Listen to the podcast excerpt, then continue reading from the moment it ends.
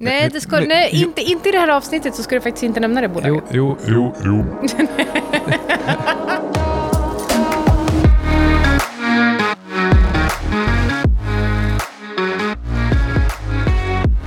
Du lyssnar på Antilop. podcast med Syding. och Svan. Eh, jag snackar precis med Martin. Han har ju höstlov. Det går sådär för hans höstlov. Ett av, en av hans datafeeds la av under dagen så han har inte haft tillgång till sitt riskark. Ja, hur ska man klara sig utan ett riskark? Okej, vad ska vi snacka om idag då? Lagarde jo, hade ett uttalande häromdagen där hon sa alltså inflationen den kom verkligen från ingenstans. Där höll vi på att bekämpa deflation. Vi bara gick ner och ner och ner och ner. Vi bara kämpade och kämpade. Och sen plötsligt kom det inflation. Och det var nästan ingen av oss som ens kom ihåg ordet från tidigare. Ja, och det var ju det var helt sjukt faktiskt. För det var ingen i hela världen som hade förutsett att eh, kraftiga stimulanser skulle leda till eh, Ja, nej, bara stigande priser. alla erfarna investerare och makroekonomer i hela världen stod och skrek om det här i liksom två år. Eller mer. Det var ju några som eh, faktiskt varnade om det här redan då efter finanskrisen och sa att om ni håller på med QE så kommer det förr eller senare leda till inflation. Eh, och sen, men så var ju framförallt de sista två åren efter stimulansen efter covid som man på allvar sa att eh, nu, eh, nu får ni er. Mm. Och sen hade hon förstås mage också att skylla på Putin. Att, eh, alltså I det här att hon sa inflationen kom från ingenstans, men mycket av det berodde nog egentligen på Putin. Ja, för eh, han hade nog invaderat Ukraina redan, eh, redan runt pandemin där. Ja, Ingen av oss vet ju i och för sig hur inflation fungerar, inte Lagarde heller. Ehm, Uppenbarligen. ehm, Men eh, jag skulle nog ändå liksom vilja sätta mina liksom, pengar på att det är inte Putin som kontrollerar inflationen. På tal om geopolitik eh, och eh, som kan få en del konsekvenser för tillgångspriser. När vi ändå eh, nämner det så Bolsonaro förlorade valet i Brasilien. Mm. Det här är en del av Maria Rosa. Ja, så att eh, nu blir eh, det lite mer left-wing i Brasilien. Det ska bli väldigt intressant att se vad som händer med ekonomin där. För den brasilianska realen är ju en av väldigt få valutor. Det är ju typ bara den ryska rubeln också som faktiskt har stärkts mot den amerikanska dollarn i år. Så frågan är hur det kommer se ut framöver. Mm. Ehm, Jag har, en, jag har en karta här på den här eh, rosa flodvågen. Det är fyra års skillnad mellan de här två bilderna. Och eh, Det Anna nu tittar på, som vi kan lägga ut på Twitter, det är alltså en karta över Sydamerika och Latinamerika som i princip går från helt blå till helt röd på, på fyra år, från 2018 till 2022. Men det är också lite intressant för Argentina går definitivt med det blå hållet nu. Men, men vet du vad de gjort i Argentina nu? Nej. Alltså äntligen, de knäckte koden. De har löst inflationsproblemet. Vad gjorde de? Sluta trycka pengar? De förbjöd inflation. Ah. Det, eller de, för, de har förbjudit att höja priser. Ja, alltså de kör pristak. Det är ett av de bästa grejerna Precis man kan göra Belarus, för att ja. få inflation. Ja, jag vet. Eh, otroligt. Så att, eh, vi får se hur, hur det går. Jag ska dit snart. Eh, det blir eh, nog i alla fall ingen jättedyr resa. Då. Mm. Men, men i, i allt det här, om man eh, slutar skämta, eh, var, eh, var positionerar vi dollarn i det här? Um, nu har den, har liksom, den toppade ju för ett par månader sedan. Eh, Dixin eh, hade sin högsta nivå i september och sen är den eh, ja, men, ner 4 därifrån ungefär. Och mot kronan är det något liknande också, den toppade i september. Vad tror du? Jag tycker det är jättesvårt. Nu precis, eh, alltså verkligen precis när jag eh, var på väg in för att spela in den här podden så ropade Max efter mig Biden endorsar en Fed pivot. Eh, och eh, med de orden så är det ju otroligt svårt att veta eh, vad det betyder och eh, om man ska ta det på allvar, om det innebär att man kommer se en kortsiktigt eh, studs eller äh, fortsatt kortsiktigt rally på börsen innan det ska ner. Vad händer eh, imorgon när Fed går ut med räntebesked? Eh, ska vi förvänta oss 75, 50 eller 100 punkter? Eh, så att, alltså jag tycker det är skitsvårt. Jag eh, är inte... Ehm, jag är inte kort bara börsen eh, sen eh, några veckor eh, alls. Och eh, ett par veckor kanske. Eh, två, jag vet inte. Eh, ja, jag eh, har stått utanför den för att jag tyckte att det var lite svårt när man började närma sig eh, eh, FOMC som vi eh, har imorgon. Eh, och eh, det, var, det var liksom lite svårt att läsa marknaden. Det känns som att eh, investerare vill väldigt gärna köpa hela storyn om en Fed pivot. Trots att en Fed pivot egentligen betyder att den eh, amerikanska ekonomin är, är så illa däran att eh, de inte har något annat val än att stimulera, fortsätta stimulera. Och jag vet inte vad som är så positivt med det, men det tycker man tydligen. Mm. Nej, precis. Om, om man tittar på vad som hände där 2001, 2002 och eh, 2008, 2009 så var det ju just liksom, Fed gjorde en en dovish pivot, försökte hålla liksom en superdovish hållning i ett, ett och ett halvt år. Och under de ett, ett och ett halvt åren, båda gångerna, så följer marknaden 50% Så från och med pivoten och ett år framåt så föll marknaden med 50% ungefär, båda gångerna. Eh, jag skulle nog nästan tro att det blir någonting liknande den här gången. Ehm, det är egentligen inte mitt basscenario, men när de väl gör pivoten så är det för att det är så dåligt att då fortsätter marknaden krascha. Ja, eh, fast kanske inte initialt. och Det är därför jag tycker det är så svårt att ta en position eh, som, eh, som egentligen baseras på alltså, våra egna estimat. För att jag tror ändå att om, om, det är, om, om det skulle vara vårt basscenario så kommer det finnas en mycket bättre nivå att korta från än nivån som vi ser idag. marknaden kan mycket väl gå upp till typ 4100 kanske innan eh, vi ska ner till 2800. Jag vet inte om de exakta nivåerna. Men du, men du fattar vad jag menar. Ja. Eh, jag står utanför den traden. Mm. Eh. Nej, och, och, det gör väl egentligen hela Antilop kan man säga. Vi är alltid marknadsneutrala och sen så en liten, liten tilt åt ena eller andra hållet. Själv så var jag väl lite lång inför rapportperioden och, och trodde att ja, men det, det, kan nog komma en bounce här för att Q3-rapporterna är lite mindre dåliga än folk, folk hade trott. Och Sen kom den bouncen också.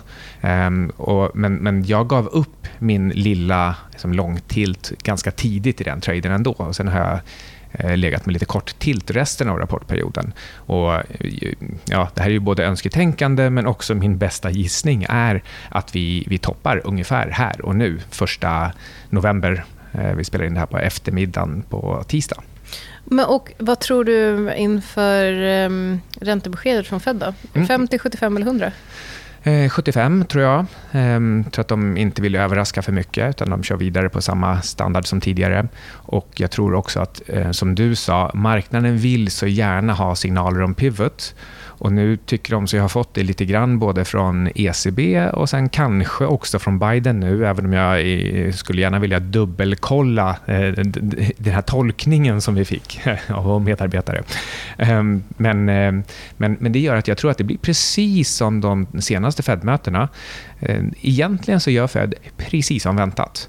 Men marknaden har hunnit bli för bullish och hoppas på för mycket. Hoppas på pivot, hoppas på eh, DAV-snack. Så eh, som vanligt, det kommer några, några kroppsfinter fram och tillbaka eh, efter beskedet. Och Sen tror jag att vi tickar på ganska ordentligt neråt de efterföljande veckorna. Eh, ja, eh, jag tror detsamma. Eh, det som skedde på marknaden, nu tog jag upp, var att eh, Chief Economist och Economic Policy Advisor to Vice President of the United States Jared Bernstein just hit the wires with this line. Biden has endorsed Feds policy pivot. Okej, okay. så marknaden studsade initialt upp eh, men har sen fallit tillbaka lite grann. Eh, så att eh, precis, man vill så himla gärna köpa, eh, köpa storyn, storyn om pivot. Men jag tror också att det är många som också är väldigt medvetna om att vi får ett räntebesked imorgon. Marknaderna är generellt otroligt volatila eh, den dagen. Eh, så det ska bli spännande att se, tycker jag. Ehm, Precis som du också säger så tror jag också på 75 punkter. För skulle det vara så att man går ut med 50, eh, skulle man eh, bättre bara eh, höja räntan 50 punkter så måste man också då samtidigt säga att vi höjer bara räntan med 50 punkter för att vi har börjat få kontroll på inflationen. Och det är ju inte sant. Jag menar, även om matkostnaderna har börjat falla tillbaka lite grann, råvarupriserna har fallit tillbaka lite grann Eh, så eh, är det många kostnader som inte faller tillbaka. och Eh, Eh, ja, nu får vi se liksom vad inflationen kom in på i, i oktober. Eh, jag vet inte, tror du att den kommer överraska på upp eller nedsidan eller ligga typ linje? Vad tror du? Jag vill ju egentligen inte svara på den där frågan. för Jag tänker mig att på så här höga nivåer med inflation så kan den där slå 0,5 procentenheter åt ena eller andra hållet utan att det betyder någonting överhuvudtaget. Och då kommer den göra det ibland eh, åt ena eller andra hållet. Och, och det betyder ingenting. Och, och, Det betyder också att om jag ska gissa så är det en ren slantsingling. Så, så, så därför så, och den betyder inte heller någonting. Eh, och nu kommer jag inte ens ihåg om den överraskade lite på uppsidan eller nedsidan förra gången. Men eh, ja, varför inte ta det som vore det sämsta för min position? Ja, men den överraskar nog på, på nedsidan den här gången. eh, men vi har låg sparkvot, vi har Eh, det finns massa negativa eh, signaler. Penningmängdstillväxten har, har kommit ner riktigt ordentligt.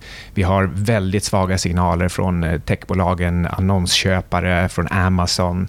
Så, så egentligen så är ekonomin den senaste tiden svagare än väntat. Och om man lägger det tillsammans med att det alltid finns en 50-50 sannolikhet för att den här överraskar ganska rejält negativt när det är så stora liksom, absoluta tal.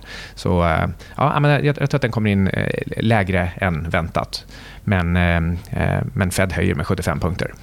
Det eh, låter rimligt. Och det borde ju faktiskt vara dåligt för marknaden egentligen? Ja, men alltså, särskilt efter den här omotiverade studsen. Vi har fått ännu ett liksom, så perfekt klassiskt inpassat i, i grafen eh, bear market rally och som egentligen inte bygger på någonting. Och, och, och vissa kurser, eh, särskilt i, i de här sämsta eller dyraste bolagen, har gått upp riktigt mycket.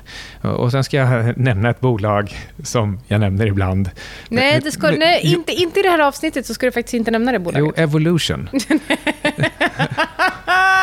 Fan! Och, och, jag tänkte, jag ska inte säga någonting, för det är säkert inte det andra mm, bolaget som men, vi inte nämner i det här avsnittet. Evolution står alltså i ungefär 1050 nu, upp från 850. Och vad är det i dollar? Någonting sånt. Ja, det, ja, jag vet inte. Men det är mest dollarn som, som har skapat det här förstås. Um, men, men, um, så det är mest en dollareffekt. Men, uh, men uh, den här uppgången då på, på 25% från en fair till lite dyr till politisk risk, liksom mycket politisk risk, eh, till liksom 25% upp utan att det egentligen har, har hänt någonting. De kom med en rapport idag och den, den var väl bara ja, men helt okej, okay, men tillväxttakten har ju verkligen permanent kommit ner från så de här... andra liksom, derivaten är negativ? Ja, ja 50-60% nu är det 35 för, för analytikerna förväntar sig kanske 20-25 de kommande ett, två åren. Nu är det här ett helt normalt bolag. Eh, och ska du då betala PE 25 eller någonting motsvarande på vinster som har massa politisk risk och kanske också en viss konjunkturrisk till slut ändå när du är så här stor och kostar 220 miljarder. Och valutarisk mot dollarn. Just det, valutarisk mot dollarn. Eh, nej, det, det, det, tycker jag är, eh, det är ett exempel på att det bara är en massa eufori i marknaden. Man försöker jaga någonting som rör på sig. Eh, jag tror, förutom Evolution så tror jag också att verkstadsbolagen, eh, när de får, eh, eh istället får valutan lite emot sig, Eh, då blir alla lika överraskade igen. Och Då tror jag då får man också ha både volymer och eh, priser och valuta emot sig. Så att det kan bli riktigt negativt. Så jag tror OMX står verkligen inför en, en topp här. Um, och om någonting, om det inte är så att man har stora uttag i marknaden, ja, då får man rotera in i till exempel bank. De, ja. Det låter tråkigt, men på ja, P8 så... Ja, exakt. Eh, och på tal om då multiplar så tycker jag att det var så himla intressant hur Andreas Sten Larsen skrev ett um, nyhetsbrev som kom ut i undrar om det var igår kanske, där han otroligt väl eh, artikulerade hur dumma i huvudet och efterblivna folk blir, eh, inklusive Mark Zuckerberg, Eh, när pengar är gratis. Och eh, man fattar investeringsbeslut. Jag vet att eh, du har också haft det lite kämpigt de senaste åren när folk frågar dig vad tycker du om det här bolaget då? Och du någonstans försöker förankra det i, i en värdering. Och eh, folk lite snorkigt rycker på axlarna och säger att du fattar inte. Mm. Ja, för det, allting är bara stories eh, och värdering och pengar och priset på pengar kommer aldrig in i frågan. Um, och det, ja, det, det, har varit svårt. För om man, för, har... Hur, du, man har inte kunnat diskontera något kassaflöde, för det har inte funnits några kassaflöden. För det, det är inte den typen av... Eh, precis som du säger, allting har varit stories. Du har inte köpt tillgångar, du har köpt stories. Mm. Eh, och eh, jag har också eh, slagits lite med det där när eh, vissa, vissa i min närhet var liksom stora fans av Cathy Wood och jag sa eh, ganska tidigt att eh, nej men det, här är inte en, det här är inte en hållbar utveckling och dessutom så har ju hon mestadels gått in och köpt små illikvida bolag Eh, och Sen tycker hon att hon är transparent när hon går ut med sina trades. Att hennes följare köper upp med bolagen och handlar upp priserna och därmed handlar upp hennes fond och därmed trycker in mer kapital i hennes fond för att hon får fler investerare. och Då måste köpa mer av de här små likvida bolagen och därmed trycker upp priserna ännu mer det var så uppenbart en bubbla som nu har spruckit eh, dessutom. Eh, och som handlas under nivåer pre-covid. Så eh, jag tycker någonstans att det är lite skönt att man eh, kan lite hederligt faktiskt titta på vad, vad är den faktiska värderingen av det här bolaget. Hur kan jag, och hur kan jag värdera det här bolaget? Hur kan jag se på framtida tillväxt av, av intäkter eller inte? Eh, jag tycker det känns lite skönt. Det börjar kännas lite sobert på marknaden. En av eh, mina kollegor på, på Futurus för länge sedan, eh, Mikael Hasselqvist, han sa alltid, men om vi hade en miljard och vi kunde köpa hela det här bolaget, skulle vi köpa det då? Så hur, hur får vi tillbaka vår miljard? Och liksom med ränta och av, av vem och när och hur? Ehm, men den här frågan, den, den bara hoppar folk helt och hållet över, eller har gjort under den här perioden. Det finns ju ingen jag egentligen känner eller pratar med om sånt här, som skulle ha velat äga hela företaget av någonting av det som Cathy Woods har köpt, i alla fall inte till de priserna. För det, för det fanns inget vettigt sätt att se hur, om du betalar 100 miljarder för Cloudflare, hur du ska få tillbaka dina 100 miljarder. För, jag menar, det bara går inte. Men, men nu börjar det faktiskt finnas en hel del bolag där man, där man enkelt kan se om jag betalar 100 kronor här, ja, då får jag 140 tillbaka inom ganska kort tid. Um, och Det ska ju vara kriteriet för, för att man köper någonting. Inte att man hoppas att någon annan kanske ska betala ännu mer utan att de har någon, någon exit-strategi. Är den diskonterade kassaflödesanalysen on its way back? Eh, ja, men jag hoppas att den inte kommer tillbaka i sin DCF-form utan i vad jag skulle vilja se som en mer, mer förenklad form. Helt enkelt eh, P10-15. Alltså att du behöver inte göra någon sofistikerad, konstig matematisk analys där du skruvar på massa parametrar. Du tar bara vinsten och så ser till att den ganska nära, en närliggande vinst ska motsvara en tiondel av värdet. Skulle precis säga eh, vilket, vems E och vilket år. Ja. um, Några år, ens eget E och cirka 10x. Ett superenkelt sätt att göra det här på eh, skulle kunna vara, och då pratar vi inte om liksom ultratillväxtbolag, eh, utan eh, om du tittar liksom på, på Blue Chip, det här går vi tillbaka till eh, Econ 101, eller Finance 101. Eh, det vill egentligen titta på, liksom, eh, framförallt på större Blue Chip-bolag, och så titta på tillväxttakten de senaste, ja, så många år som finns egentligen sedan de var noterade på börsen, men säg 10-15, gärna om det går. Så kolla på den genomsnittliga tillväxttakten och sen så kan du kanske förvänta dig då att det är väl kanske ungefär så tillväxttakten kommer se ut de kommande tre åren. Och sen så kan du se vad vinsten om tre år är och eh, då vad Eh, vad liksom multipeln på om tre års vinst är idag. Mm. Och Vill man förankra det till någonting som har empiriskt hållit under väldigt långa tidsperioder så är det så att börsen värderas till P 15. Det har en, det, när du har köpt den på P 15, som är den genomsnittliga nivån under liksom 50-100 år, då har du fått 10% genomsnittlig år, avkastning per år. Och, och, Det är precis en lagom kompensation för risken att äga, äga aktier. Och Ska du köpa ett enstaka bolag, ja, då ska du kräva lite bättre bättre. Så du ska antingen kräva lite högre tillväxt än, än eh, genomsnittet om du ska betala 15 gånger. Eller så ska du betala mindre än 15 gånger om det är ett ungefärligt genomsnittligt bolag. Det är liksom en bra tum tumregel. Och, och, det här är då på, på vinsten ungefär nu. Eh, och tittar du ett, två, tre år framåt i tiden, då får du göra erforderlig justering för vad som händer under just de specifika tre åren. Det kanske är så att det här bolaget är som Evolution, att det växer eh, klart snabbare under tre år. Men sen där framme någonstans, när normaliseringen kommer, då får du börja fundera över om, om, om den har ungefär samma multipel som, som OMX. Eh, men nog om det. Eh, vad tror du om krypto nu? Ser du det som en... Eh, har vi en eh, en riskbarometer där och i sådana fall vilken av dem? För de avviker nu. Ja, jag satt faktiskt och funderade lite på det här igår. Eh, för i november förra året så sa jag att jag tror att 2022 kommer vara ett otroligt bra år för att ackumulera krypto. Jag tror att vi har sett toppen.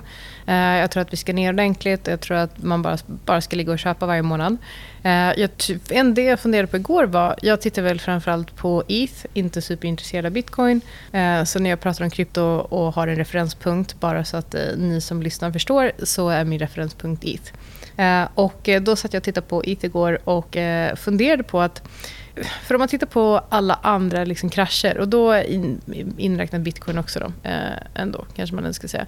Eh, så initialt så faller det tillbaka ganska kraftigt och då hittar den botten väldigt, väldigt snabbt. Sen studsar, den, sen studsar, studsar priserna upp liksom 20-30% från den botten. Och sen handlas eh, eh, krypto i sidledes under ett, ett och ett halvt, ibland två års tid innan ett nytt rally drar igång.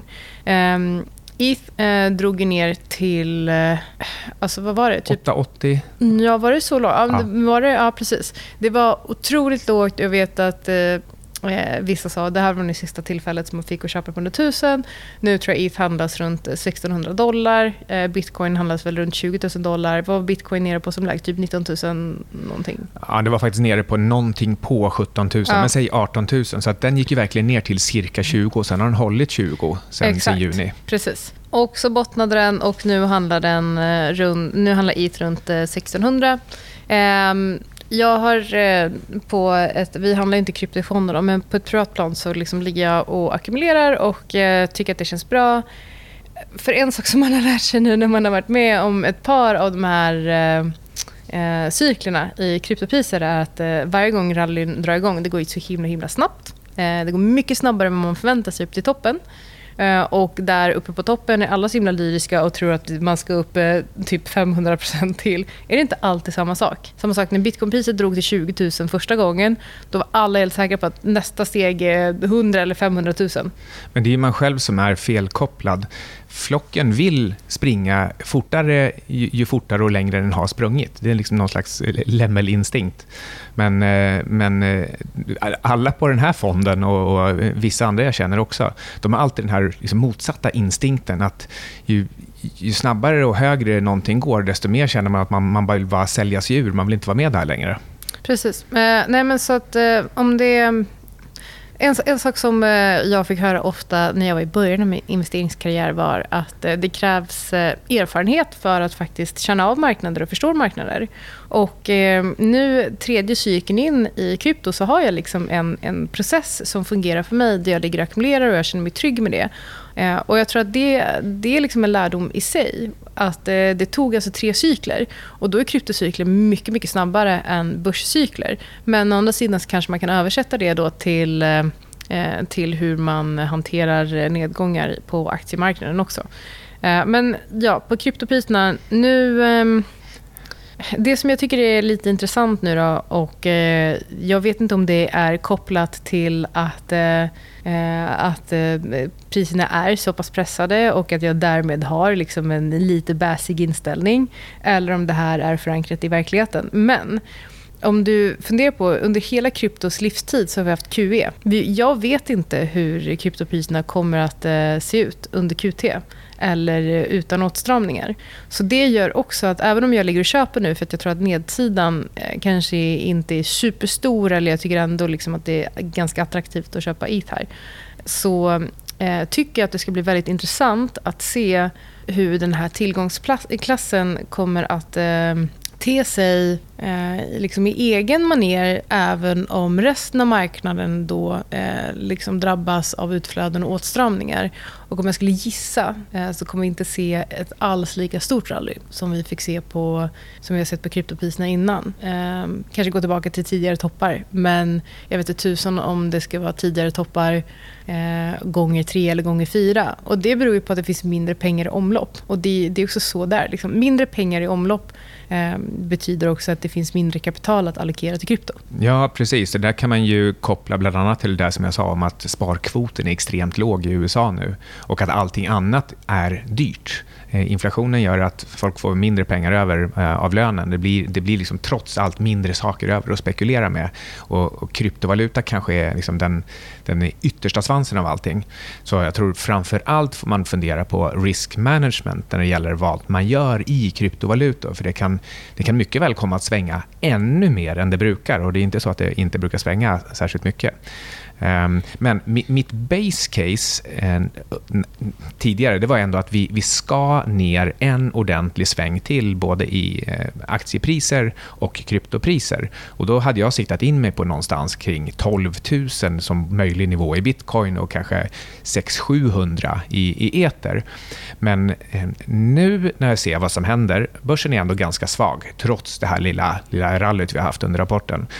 Och, och bitcoin är alltså då bara upp upp från knappt 18 000 som intradag low och så till drygt 20 000 nu. Det är ingenting. Du kan lika gärna säga att den, den ligger på exakt den botten den droppade ner till i juni. Eter däremot, som är upp nästan 100% från intradag low till intradag high. Eh, det är någonting nytt som händer där. Eh, och, och, då skulle jag säga att... Ja, det, proof of stake. Ja, jo, men jag vet att jag vet vad det är. Men, men, men, men det är liksom på riktigt någonting fundamentalt förändrat i relationen mellan de här två. Eh, och då ska man inte kanske låta sig luras och tro att det är risk-on. För bitcoin är fortfarande klart störst. Och, och, bitcoin signalerar inte risk-on. Aktier signalerar inte risk-on. Och om, om, Biden är ute och skriker pivot, då, då, då är det fortfarande heller inte risk-on. För jag tror inte Fed kommer göra någon pivot bara för att en president säger det. Ehm, så eh, jag skulle snarare säga eh, att man ska hålla sig till att det här är ett risk-off-scenario i, i alla fall ett halvår till. Ehm, men det hindrar inte att man kan ackumulera saker. För jag tror att både kryptovalutor och aktier, många av dem är billiga. Absolut. Men eh, jag tror att eh, ackumulera får vara ledordet här. Eh, inte all in för att ladda för uppgång, utan ackumulera. Och jag, tror, jag tror generellt att det kanske är det man ska tänka på när saker och ting vänder ner. Om det är tillgångar som du vill äga och de faller i pris, äg mer då. Köp mer. Men köp inte bort dig på vägen upp så att du inte har torrt krut. Nej, exakt. Men, eh, men jag tror att sätt en plan för i vilken takt du ska ackumulera och så håller, håller du dig till den planen. För att om, framförallt om du är i min och Mickes ålder. Kanske min ålder då, och lite yngre till och med. Eh, om du är i Mr ålder så har du liksom så himla, himla lång tid på dig att samla på dig din förmögenhet. Så du behöver inte... Jag vet att vi någonstans de senaste åren har fostrats i någon slags get rich quick um, idé som vi har lärt oss av egentligen Federal Reserve. Eh, men det, så ser liksom inte verkligheten ut. Och nu kommer investeringar bli lite sobra igen. Och det innebär att de blir lite tråkigare. För det, blir lite, kommer vara lite mindre volla sen allting har lugnat sig. Eh, menar du att man ska vara utdelningsinvesterare och eller investmentbolagsinvesterare? Nej, det menar jag absolut inte. Jo, jag tänkte på det här med, med risk management. Ett annat sätt att uttrycka eh, att man har en sund riskhantering, det är att man har en sund hantering av sin egen psykologi. Det vill säga att man ska inte köpa bort sig så mycket att man blir stressad när någonting händer, så att man stressar ut. Alltså det där kan ju, antingen kan det vara tvingande, man faktiskt blir en forced seller för att man får ett margin call. Men för de allra flesta så händer ju aldrig det. Däremot så kan man få någon slags psykologiskt margin call där man bara känner att det här gör för ont. Varför det tog händer nog för position? väldigt många tror jag. Psykologiskt margin call, det var det roligaste jag har hört. ja. Jaha, men ska vi ge oss själva ett eh, psykologiskt margin call innan vi trampar för mycket vatten? Klockan är när vi avslutar den här inspelningen 17.45, 17.44 faktiskt, den 1 eh, november. Eh, så ni kommer lyssna på det här om ett par dagar. Då så har vi du lyssnat på Outsiders. Anti...